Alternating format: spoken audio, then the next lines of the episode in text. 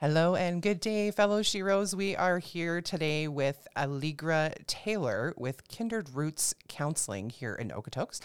She is a pillar in our community. She also obviously is a therapist and is helping many of us who are in need of that at this time and anytime. And we're going to talk to her about her journey into Sheroism or entrepreneurship, if you will.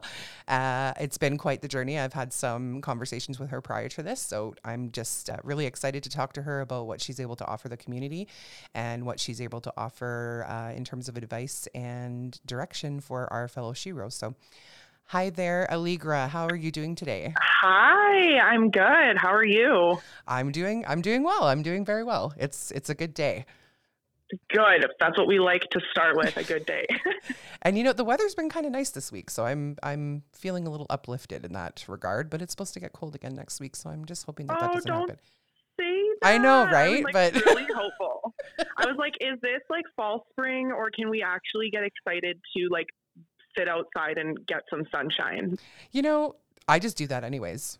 If it's like February and it's a great day, I'm like, I'm going outside. Yeah, put on your bathing suit and sit outside and get some sun. Whatever. We're doing the best we can. Well, and it seems like, I know we're in Alberta and we have that fake spring and all those weird things that happen through these cold months, but I feel like that's changed a little bit over the last couple of years and I don't really know what to expect. I know. I agree. It's always funny. Like my husband's birthday's in April and we've had years in April where he has had like a outdoor barbecue, like we're sitting outside in shorts and like playing lawn games. And then we've had other years for his birthday where there's like 8 feet of snow still outside and it's like blizzarding. And I feel like it's the most Alberta experience to be like, I don't know when I'm supposed to expect some sort of season change. I'm just going with it. Let's not make a plan. Let's not make a plan until like the day before and we'll see what the weather's like. Seriously. Honestly, but that's okay. We're all used to it. If you were like born and raised here, at least it's like normal. I always feel bad for people who come here later from like places that are always warm. I'm like, oh, have fun. Yeah. Right? Yeah, exactly. I kind of want to go to a place that's warm right now, but anyways. Take me. Oh, I would. Absolutely. Put you in my suitcase. Off we go. Perfect. Yes. Okay. So let's talk about we'll talk about all kinds of things here, but I want to talk about your kind of journey, what led you into female entrepreneurship. Feel free to talk about your business and what you offer. And I think what you're doing, I've reviewed the website and I've talked to you a few times, and I just think that what you're doing is so important for everybody, but of course, entrepreneurs, right? Because we're all facing struggles right now, business owners, whether you're small business or a big, larger business, things are rough right now. Yeah. And things have been rough for the last few years. So the mental health and self-care aspect is really coming into focus. So I'm sure you can talk about that and offer some solutions or advice or whatever you want to do. So 100%. Yeah. Okay. Take it away. This is awesome. It's kind of like a convoluted long story. So break it up and jump in if it makes it easier for you too. But, absolutely. So long story short, it all started I'm not actually out of high school. I was in high school and taking care of my grandma. She had been diagnosed with a type of dementia called vascular dementia, where she was deteriorating quite quickly. She had lived with my parents and my brother and I really our entire lives, and we had never wanted to place her in care or do anything that wasn't involving us taking care of her. And it became a full-time job and was a lot for my mom specifically to do. So I did what I had to do to graduate early from high school. I took courses online that I could and just like powered through it, and then was staying home, caregiving full time. And in that period, I think I was 17 years old and realizing just how flawed our healthcare system was and the lack of support that existed for family caregivers and just so many gaps that I was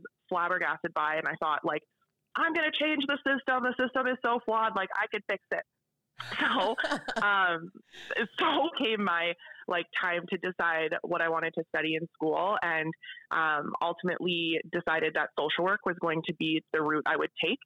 And I spent the next 4 years just studying all things healthcare, geriatric, old age care, like family caregiving, family stress, roles in families, and I found very quickly that there wasn't a large community of people who were super, super interested in studying aging, shockingly.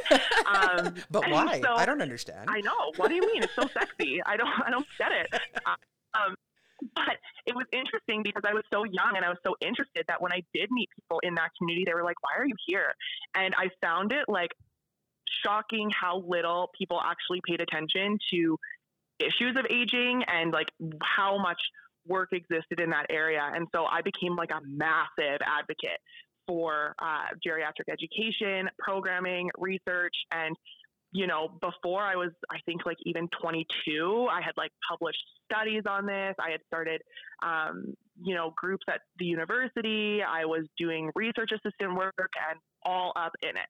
Long part of this being, I truly believed I would be a geriatric social worker for the rest of my life. That was 100% what I thought.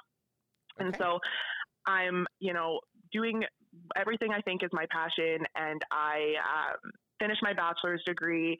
I start my master's degree and I do a thesis on family caregiving. And in that I studied people who had come to Canada from other countries that had completely other expectations about what it looked like to take care of a family member when they're ill. Okay. And how the Canadian system was supporting them. And I just found that I loved having conversations with people and just being supportive.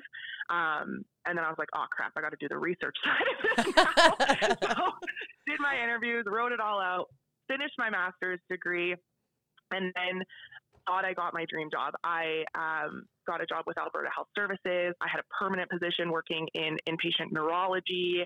I was working with a ton of families and people with deterioration in aging, dementia, Alzheimer's, Parkinson's, MS, ALS, like you name it. I was working in some area. And on paper, it should have been everything I ever wanted. And I was miserable. I just wasn't happy. I felt unfulfilled. Every day felt tedious. I felt like I wasn't using my potential to challenge myself. I missed being a student where I could advocate for change and do things my way and kind of like speak a larger truth. And I just felt like what I wanted out of my life wasn't aligning with what I was doing, even though on paper it totally should have. Oh, amen to that. Oh, it just wasn't working. And, you know, one thing about when you study social work is there's no part in there that goes like, hey, this is how you start a business and this is what you deserve to be paid for your time. And this is how you can be an entrepreneur or entrepreneur. Why can't I say this? Entrepreneur. Thank you. We're here. Hello. It's a challenge. It's a challenging one. God, like today is not my day.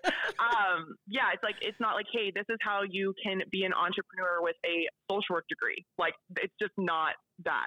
Right. In fact, they teach you very much the opposite, which is like, everyone deserves equal access to care. We should not be overcharging for our services. Like, it is your professional duty to ensure that no matter what walk of life people are coming from, that they can get the same level of care as someone who has money to afford services. And so the thought of transitioning into a world where I would be opening a business, asking people to pay me was like critically uncomfortable. Felt a little foreign to you, I would say. Totally. It was like, this is not, I don't know what I'm doing. But I thought, I got nothing to lose. Like, why not? Let's look into it.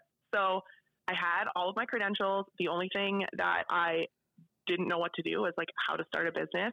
And I luckily had a family member who had already started a business in the background. And I literally just picked up the phone and was like, hi, what is a business? What does one do? I'm like, is there such thing as registration? Like, what are taxes? They were like, are you going to do a sole proprietorship or a corporation? I was like, can you explain what that means? What like, I heck? Had not yeah. That is one of the worst questions. And if you don't know, you're like, I no idea. Right? It's not like, and we don't even learn these things, like even in grade school. This isn't like, hey, this is how business works. Like you really, unless you're studying business or you're really interested in something business related, you're not going to get this like base knowledge Correct. At all. Yep. And so it was so scary, but I was like, okay, just walk me through it.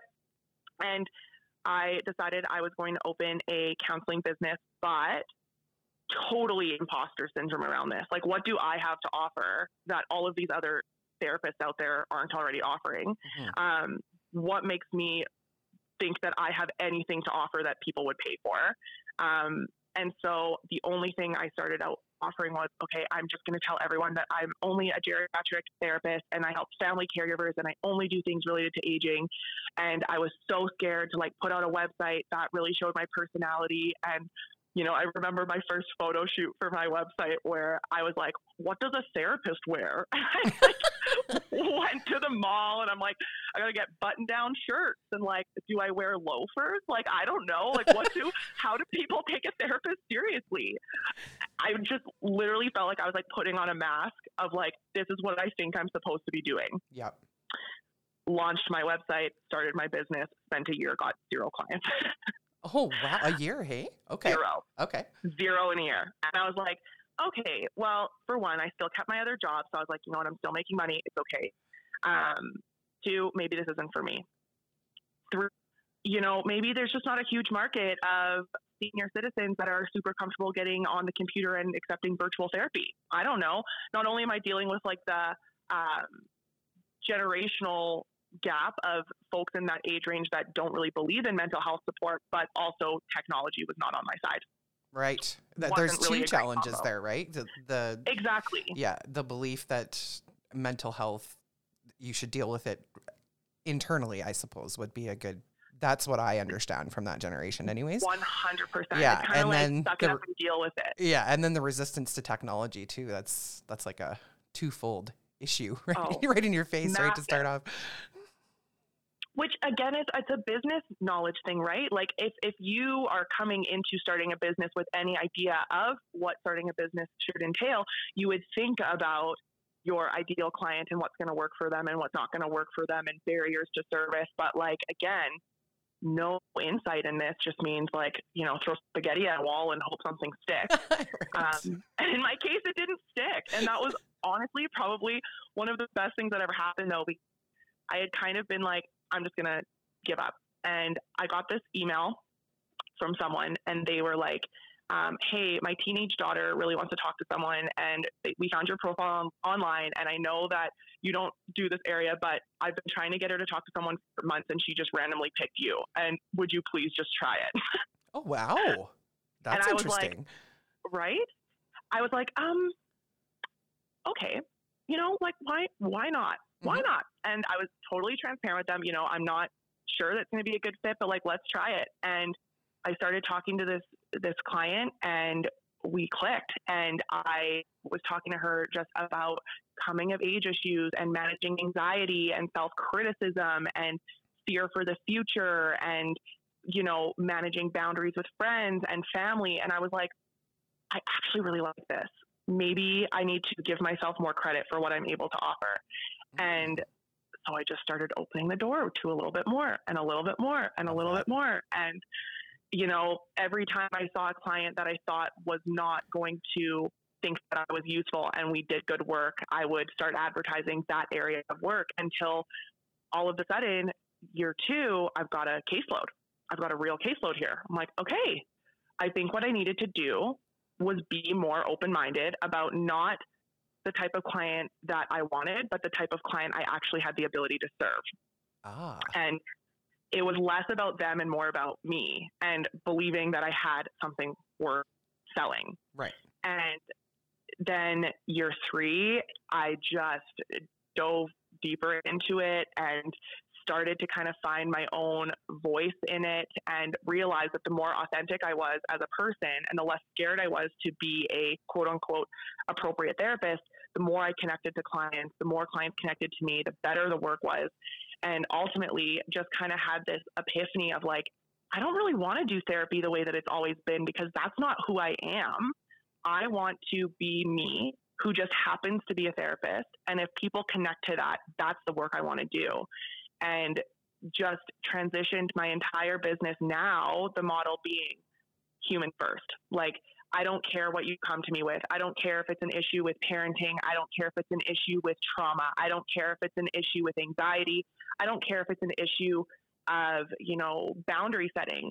I want you to come to me because you feel like we connect on a human level and we are able to help you get back on track with the life that you want. And ultimately, you're going to get to know who I am as a person. I'm not going to pretend to like stonewall you and pretend I don't have a personality, because that's not fair to you. Mm-hmm. And you are going to feel comfortable getting to have me in your life as someone who is an important factor in your life.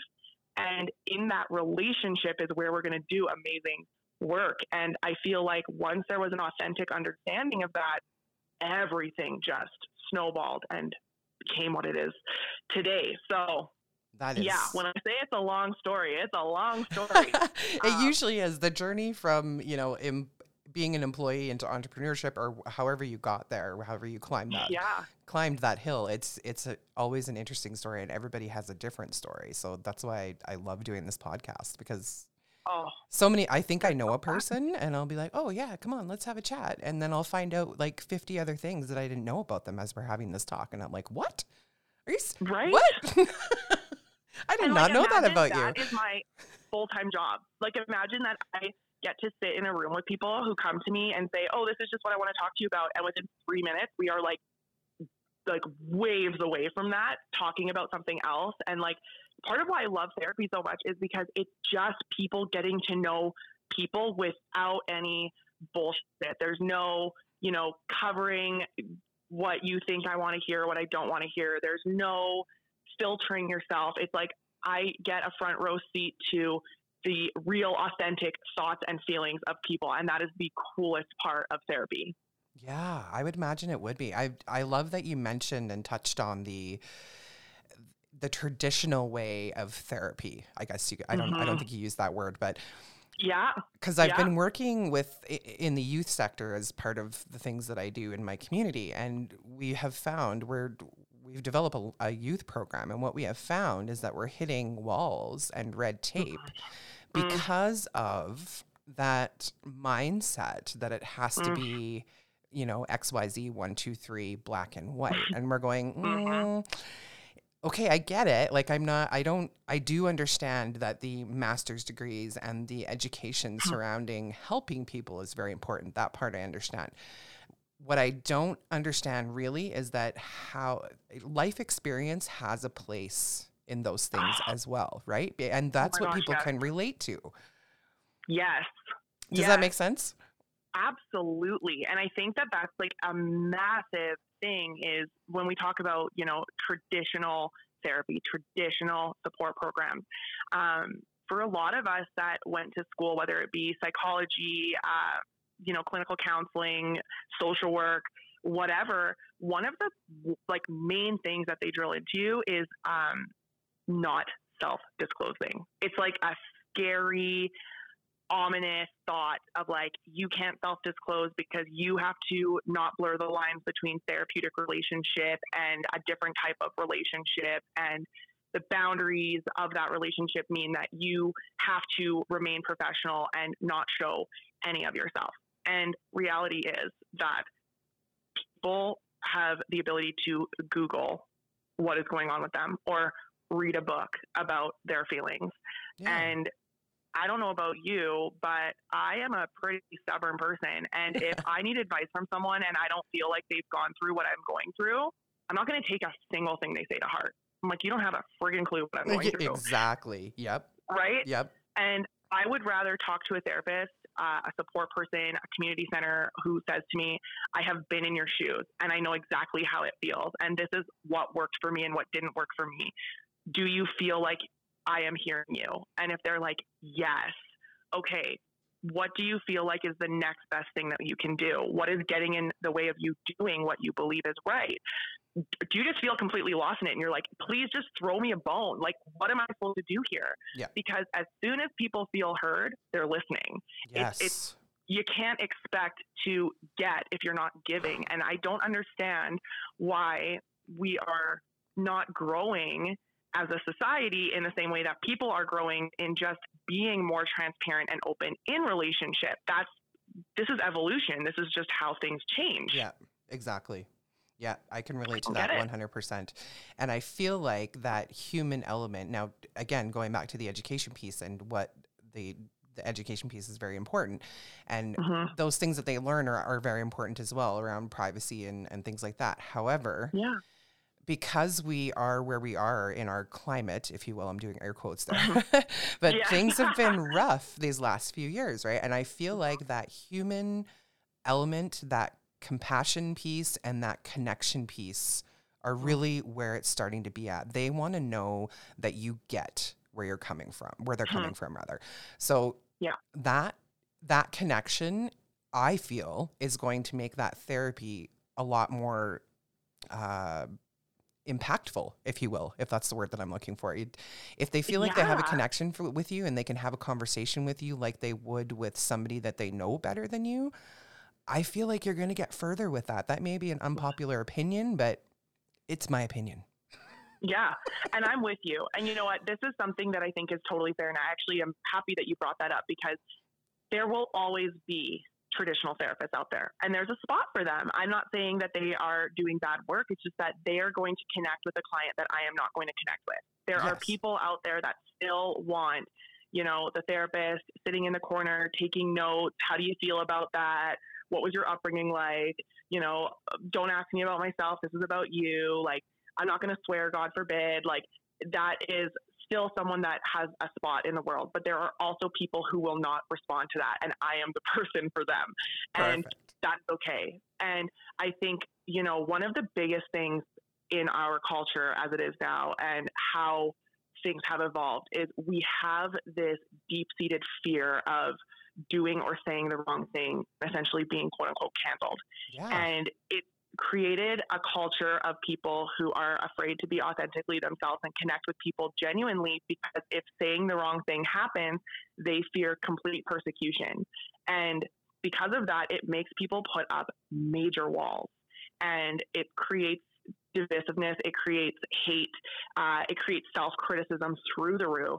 And I think that realistically, what we need to do is allow people the right to choose. This isn't a matter of saying you're right or you're wrong in any capacity. I don't care what you believe in, as long as you allow other people to believe in something too.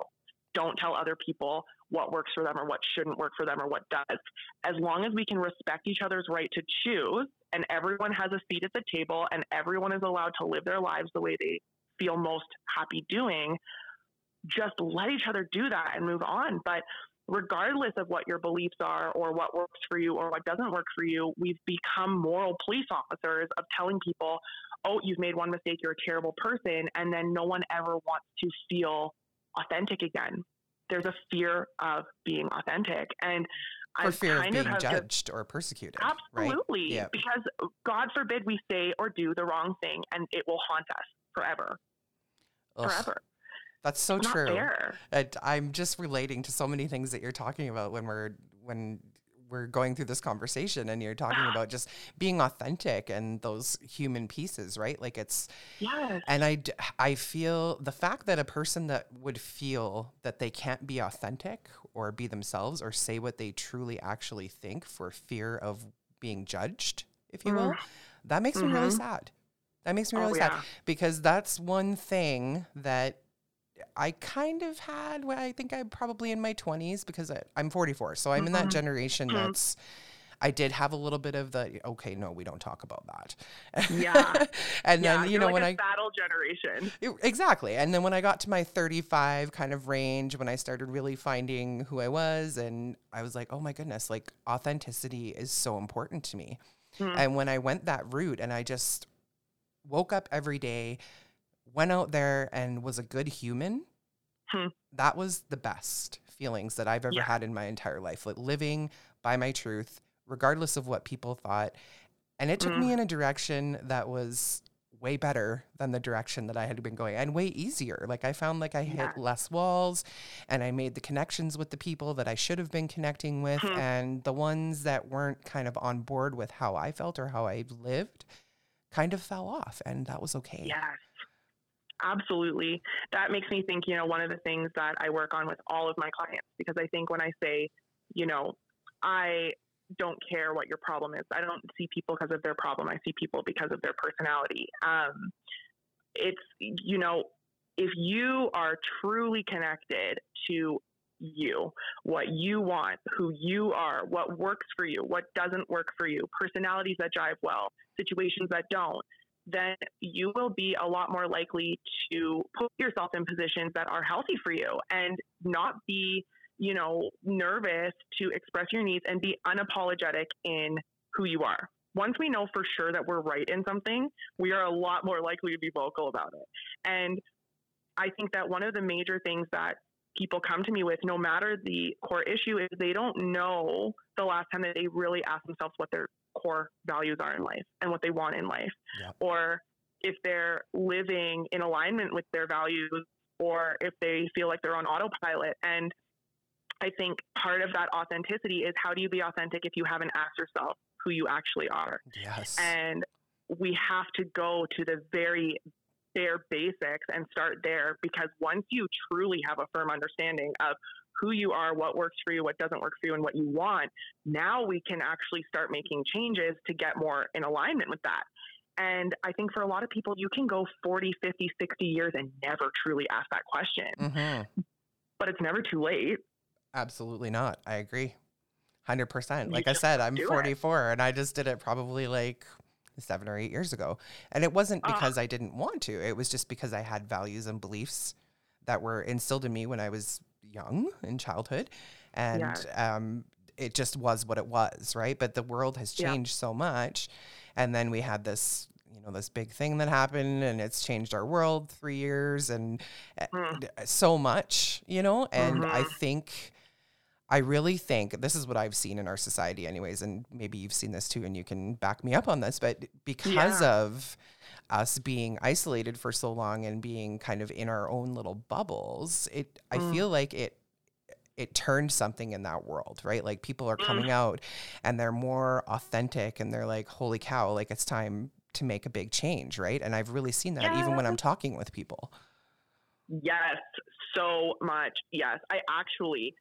in some ways, I think I'm one of the only people, actually, I shouldn't say that. I think that there are a large population of people who actually are grateful for all things that happened in the last few years, because I think it was a rude awakening of what was and wasn't working for people. Yes. And it was the forced reality check of, oh my gosh, like you don't have any control over what the future holds. Realistically, we can't control what the world looks like. We do not. And when forced to take a step back, even from just day-to-day routine or mundane tasks, you had a second to just really analyze what was going on in your life. Yes. And I am beyond grateful for that experience because I was very lucky to own a virtual run business. So I was safe in that sense. But B, I had a front row seat to working with people, hundreds of people, who were asking themselves, what am I doing? What am I doing?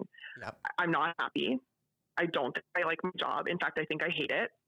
I feel like I'm not fulfilling my life purpose.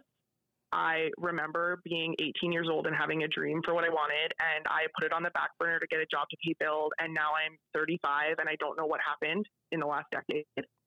I want to restart my life.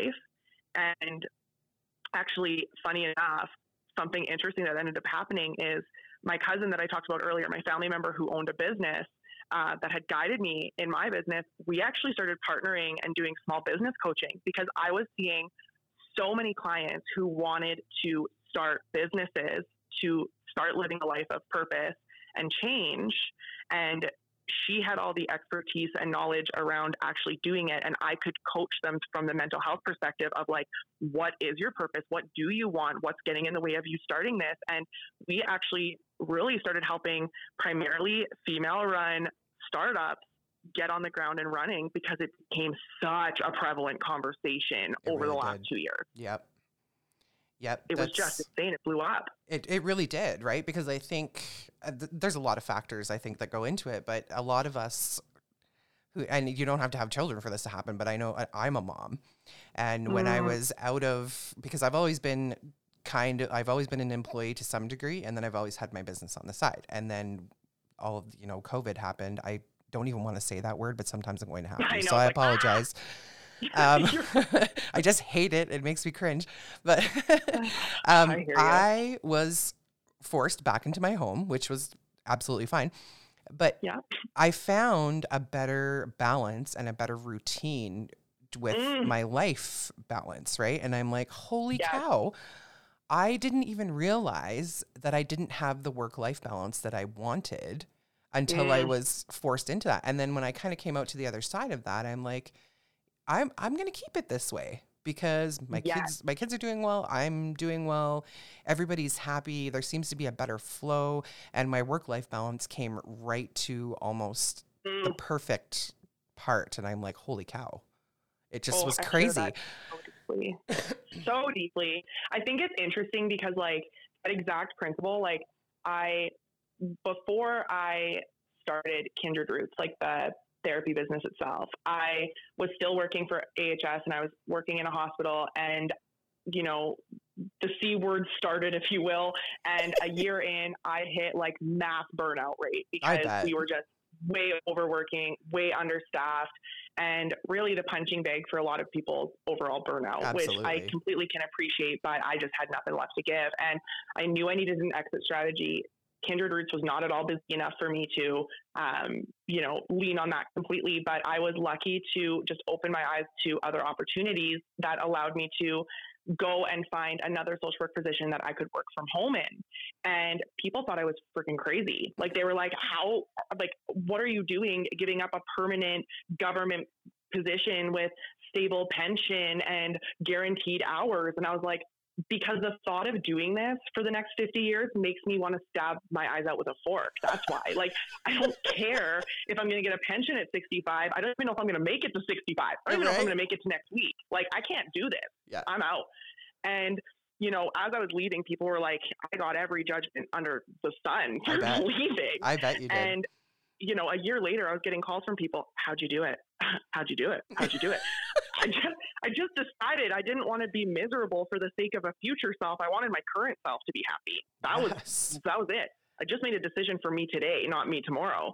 And in that, like coming home and working from home, there's just so much that we take for granted about like, you know, oh, I'd have a client, I do a little work. Oh, got to go rotate my laundry and like flip a load of laundry and then come back here and like, oh, got to let my dogs out, go let them out. Oh, got to get some lunch, cook up some lunch, come back to work, whatever. And like, it didn't feel like you're working 8 hours and then coming home and having to work another 4 to just catch up on tasks. Oh, hallelujah. Just, right? All in one. Yes. And I was like, I will never go back to being told where I have to be and when I have to be there for 8-9 hours a day. It's not happening. And that, my friends, is a Shero. I just want to point that out.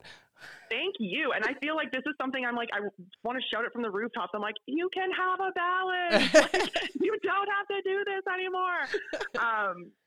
Because I'm like, I feel like it's one of those things that I'm like, you just need a taste of it and you'll know. You just need a taste of it and you'll never go back. Yeah. And, you know, it's not a matter of you have to work from home forever either. I think like one of the most interesting things is when my husband and I relocated to Okotoks. I started offering face-to-face therapy, but I do it on a per-day basis. I decide what day I want to go into the, you know, an office setting and see people face-to-face. And I feel like putting on real pants and, you know, actually real pants.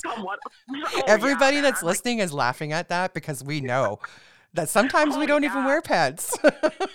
I've like had days, and this is going to be like, I hope that someone releases this and like, this woman is disgusting. I've like literally had like days where I'm like, I woke up in my PJ pants and I just put on a different shirt and I kept on my PJ pants. And then after I was done working on Zoom, I just put back on my PJ shirt and all of a sudden I'm like, I've been wearing the exact same pair of pants for like 48 hours. Like really, we like stop this. Like, but I'm like, that is my ideal situation. Like this is where I thrive. I want to just be this. I work a lot better in this. Absolutely. So, and I mean, who cares really? If you're delivering the service that you're supposed to deliver and you're living authentically, like who cares? That's my take on it. And I do it too, right? Like there's days where I'll choose to do my Zoom meetings. And those are the days that I actually do my hair. And then there's days where I get up and I'm like, oh my goodness, my toddler woke me up at 3. So hair's going in a messy bun and I don't care. That's the end of that. It's one of the big things I actually say to clients when they like come to see me. I'm like, I need you to understand that, yes, you're looking at my website where I was like perfectly curated in like a professional outfit. My hair and makeup is done and I like look all professional, but you're going to sign on to a virtual meeting with me for the first day. And my hair is probably on top of my head. I'm probably wearing a hoodie.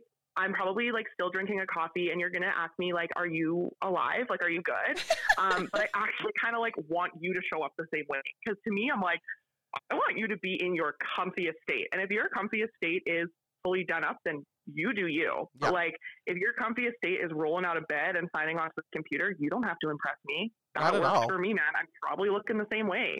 And, you know, honestly, I got some real criticism in my line of work from, you know, counterparts. I won't call them colleagues. Let's call them counterparts. That's fair. Who really criticized my style of this and told me that I am just like point blank the most unprofessional person and I am not fulfilling my professional duties. And if people are paying me for my time, the least I could do is show up more professionally. And I just vastly disagree with that because I see people for human issues. I don't see people to look at your finances or to tell you how you're supposed to present in life. I see people for what's going on the inside. And I want people to know that that's what I care about. Be yes. you. I'll be me. And again, if that doesn't work for you, there is still a huge amount of therapists out there that will give you a more quote unquote professional appearance right on the outside. I'm gonna delve into that a little bit because I've experienced that myself. And first of all, I'm sorry that your counterparts were giving you such a hard time about that. But here's the thing, like you choose to work with who you want to work with, especially like when you're an entrepreneur. When you're an employee, you don't have a choice, but when you're an entrepreneur, you can choose. So there is businesses and entrepreneurs and people out there that choose to work with that higher end of clientele, if you will. I don't know if I should call it higher end, but I get what you're saying. You're right. Like the ones that wear the dress pants and the blah, blah, blah. And it's all good. I have no issue with that whatsoever. But my thing is going back to the authenticity piece. I'm going to be who I'm going to be regardless of what client I'm talking to. And I don't want to present to that client that I'm somebody else, if you will, even if it comes to clothing, appearance, etc. Like I have my very own, very authentic style. I am 44, but I still wear skulls. That's who I am. And I wear hoodies and whatever. And I'm not going to show up to a meeting with a client wearing something that I would never wear in my entire life. Again, it just makes no sense to me to do that. So, okay, I'm not for everybody and I'm actually okay with that. But the people that I am for choose to work with me regardless of what I look like when I show up to that meeting. I mean, of course I'm going to shower and, you know, do the basic hygiene things. Right? Like I'm not going to come in there looking like a slob, but I am going to be who I am. And that to me is 100%. That has to happen each and every day or I just don't feel good. Well, talk about burnout and just pretending to be someone that you're not every single day.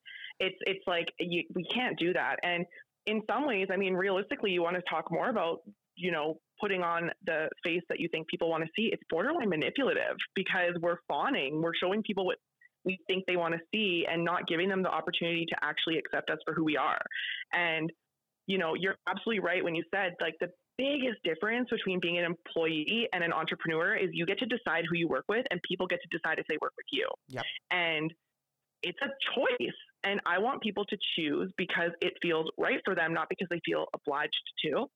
And I am going to be way more invigorated by conversations that feel authentic and deeply connected than I am if I'm sitting in a room trying to put on a face for an hour and then feeling like someone, you know, ends the conversation and I'm like, whoo, like, gotta take this off. Like, I'm going, like, I don't want that. No. I want my whole day to feel like me. And, you know, I think that one of the things I often say to myself, say to my clients, say to anyone starting a business is, you know, you can be the juiciest peach in the world and there's always going to be someone out there that doesn't like peaches. Juicy peach. like it. Just like you're not going to please everyone. Oh, you know, I think impossible. We've said that in every episode that I've spoken to a Shero about. That's you're not going to be able to please everyone and you just have to be okay with that. There's nothing wrong with that. That's why there is a market out there. That's why there are hundreds and hundreds of businesses to work with, because there's a piece of pie for everybody, and they will choose, and you will choose who you want to work with and who they want to work with. And you just have to be okay with that. There's really nothing wrong with it. And I can tell you from experience that choosing those authentic experiences and those authentic clients that make you feel like you guys align is much, much better. Oh, it's heaven. Right? I agree. 100%. So easy. And yeah, you might lose a sale or two, but there's another sale out there waiting for you. Yes. I think that's a big one that I always try to like say to people when, you know, they're looking at starting other businesses, private practices primarily, because I get a lot of people that reach out to me and say, how did you do this? Like, explain to me how you did this. And, you know, there's so many people out there and whatever, there's no shortage of work. There is no shortage of clients. There's no shortage of sales there. I will not compete with you, because I believe we all can win. Like, I want to be your biggest cheerleader as you're getting started, because reality is this is everyone needs someone that they feel connected to. And I'm not going to connect with everyone. And I want to encourage other people who have a skill set that they believe they can make a difference with, sell, make a life out of, to believe that there are clients there for you specifically, that want you specifically, that want your style specifically. And, you know, even if every single person on earth started a business, we would all still have clients, because we all need help in different areas from different people. Exactly. And it's like, there's just no shortage. And, you know, I'm sure that this comes up all the time, but there's just such a massive sense of imposter syndrome in feeling like you're worthy of starting something, or feeling like you're worthy of selling something that is yours. And because we are from a society that tells us that we can't be, you know, too cocky or confident, and like, God forbid we be anything but humble. We believe that, you know, oh, if I think I have a business to sell, that would mean that I have to be confident enough to believe that I have something that people don't have, which means that I then have to own a personality characteristic that is seen as, you know, unfavorable. And so I'm just going to shy away from it because it's an uncomfortable thing to own. Right. It's just so unfair. It really is. Yeah, it really is. And that's interesting that you say that, because I've worked with a couple of clients quite recently, actually, that are so incredibly talented. And I met them just through networking. It wasn't anything to do with business, but I would start to talk to them about, like, what do you actually do? Because that's naturally where the conversation goes when you're with entrepreneurs. But what do you do? And I met this one person who, a woman. Okay, woman, female carpenter with almost 20 years under her belt. And silent clapping. Love this. Was not in her own. And I'm like, what the heck are you doing? Why do you not have your own business? And she's like, seriously. Well, I'm not really good at and I said, can you do the things? Like, you can build the things and do the things, right? And she's like, oh yeah, I got that 100%. And I'm like, oh my word. Dole out your admin. Don't let that stop you. I will give you some hours of free admin, because you will be very successful if you just give it a shot. And off she went. Oh, yeah. And I'm like, yeah, you know, look at you going. I was going to say, she's probably booming now. It's absolutely 100%. The busy season is coming up again, right? So, and this is second year, so we'll see how it goes. But yeah, the first year was incredibly successful. And I met her at a place where she didn't even think that that was possible. Mm. And all it took was me saying, what are you doing? Or what are you not doing, really? Why are you not doing that? Yeah. Honestly, I think it's fascinating. Like, I was talking to just like a, you know, therapy client yesterday, not even specifically about business. And we were talking about, you know, a very common early conversation I have with new clients, which is like that feeling of unfulfillment, lack of purpose, feeling like you're not living in alignment with your values, wanting more. And a lot of the time it comes down to work, which is not surprising. We spend like 80% of our day doing it. Yeah. And, you know, I'm like, what skill sets do you have? What do you feel like you have to offer the world? Like, I'm just starting to like brainstorm. And word for word, she started it out by saying, I don't want this to sound cocky. And I know that I should be more humble, but I feel like I deserve more than I'm getting at my employer. And she just went to talking. I said, no, pause. I said, I want to first start with why you had to preface that with, I don't want to be cocky and I want to be humble. I'm sorry for being confident. You're like, what the heck? Like, absolutely not. That is, should be the most unapologetic comment you make. I believe I deserve more than what I'm getting at my current employment, opportunity, career, whatever. That is an unapologetic statement. Yes. If you have any semblance of belief that you deserve more, you deserve more. That's the end of it. And there's nothing wrong with saying that. That doesn't mean that you're not humble, right? No. Not at all. I don't understand where that connection happened. That, you know, if you're confident, that means you're cocky, because that I don't agree with 100%. No. And you can be confident and still be humble. Mm-hmm. Why can't you do both? I honestly think that in a lot of ways, like, we've become a society that throws around the word narcissist like it's candy.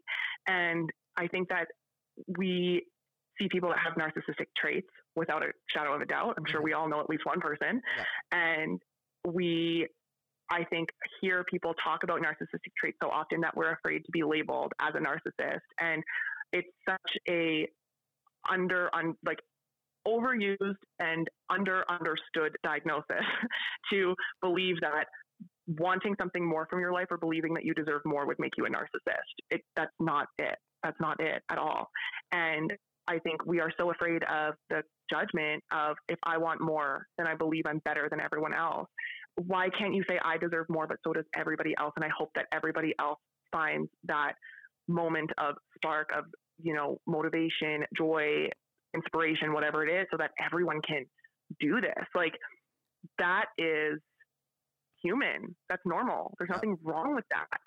And I think that we come from a long, you know, this is definitely a generational issue as well. And I often talk about this with specifically like millennials, let's say, where you go back two generations, we're looking at our grandparents, and grandparents raised post Second World War, Great Depression era, want everything, can't have anything. You have to be grateful for every opportunity. You have to be grateful for every little thing you have.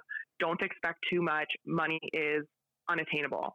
And those people grow up to have their own kids, which become, you know, the parent generation of millennials. And that generation is told that the ideal measurement of what a successful life is you go to school, you graduate, you get a job, you stay in that job, you get promotions in that job, you stay loyal to that employer, you retire, you get your pension, you have stable income. And that's what success is stability and sticking things out, because taking a risk is dangerous. And then shows up millennial generation who's like being raised by that. But in a world where the now younger generation underneath, Gen Z, is very much entrepreneurial. And I don't want to live my life the way that everyone else lives their life. I don't want to be a social sheep. I don't want to have to go to school for 8 years to make a certain amount of money. If I can learn to make that amount of money in a year doing something that I know I'm good at, like, and we're watching a culture flip, but we are straddling an understanding of what it means to be successful and smart versus what it means to understand our potential and take risks. And it leaves people feeling very uncomfortable, because it's not in alignment with what, you know, for the last 3-4 generations has been the measurement of smart decision making. Yeah. So, and what they've been taught by the people that brought them up. It's going directly against our nurture. Yeah. Directly against it. But it doesn't mean that you are wrong. And I'm sure in your business with the things that you do as well, like, one of the things, the best advice I ever got is, like, you don't have to be supported by everyone around you. You just need to know who your cheerleaders are. You need at least one. Absolutely. Just one. Yeah. Find your tribe. That's my motto. I think I've said that also in every episode that I've spoken with somebody about. Find your tribe, right? Like, it took a long time for me to get there. It took a long time for me to A, not care what people thought. And that was a big one for me. And B, be okay with not being liked by everybody and not being supported by everybody. Because, you know, sometimes it's like, oh, it's a little bit crushing, right? And whatever. Oh, somebody will like me. But now when I got through my 30s and my 40s, like, and it's actually quite empowering and freeing, to be honest, when you can just, okay, that's great. I'm not for everybody. That's your opinion. And I'm just going to go on over here and keep doing the things that I do that make me money and you can keep over there with your thought, and you're clearly not somebody that I need in my tribe, and that's cool. Walk away. Yeah. Keep going. Yeah. Right? It took me a really long time to be okay with that, though. Yeah. So I don't know. And I think one of the things that people have to be understanding of is it's okay that I don't want to call it regressing, because that insinuates that you have lost your growth, but we have moments where we fall back into a feeling of shame, fear, guilt. We really own people's criticisms, and it's normal to still react the way that we thought we had grown out of. When I got the criticism from, a counterpart who said to me, like, you are being unprofessional, it was from someone that I had been interviewing to see if they would help supervise me to do some more professional development. And so I ended that phone call and I just broke down. I was in tears. It was so, so defeating. And I was like, what am I doing? Like, am I terrible? Like, have I been wrong this whole time? And luckily I was at home with my husband, who happens to be one of my cheerleaders, who was like, listen to what you're saying right now. Like, this is exactly why you stand for what you stand for. And he encouraged me to book another meeting with a different possible supervisor and have a different conversation. And he said, you need to prove to yourself that one person's opinion, it does not speak for the masses. This is one person's opinion. Oh, man, you got yourself a good one there. Oh, dang. I trained real well. Like, they don't really come out of the box that way. Right? No, I wish. Unfortunately, that's a whole other episode. It really is. Yeah. But I did. I booked another meeting, and I luckily talked to someone who could get me in the same day. And I talked to her, and she was like, how did you find me? Because I feel like you're just describing me and my practice. And yeah, I don't really believe in following traditional therapy either. And like, yeah, I want to show up authentically. And I left that conversation being like, hell yeah, like, I'm fine. And it just goes to show that, like, if you surround yourself with the wrong people, your self-doubt will be the loudest voice. If you surround yourself with the right people, you will believe in yourself enough to just keep doing what you believe to be right for you. And it's so hard because we can't control what other people are going to say to us, but we can control how much access we give them to our emotional well-being. Absolutely. That's a tough one too. Man, is that ever a tough one?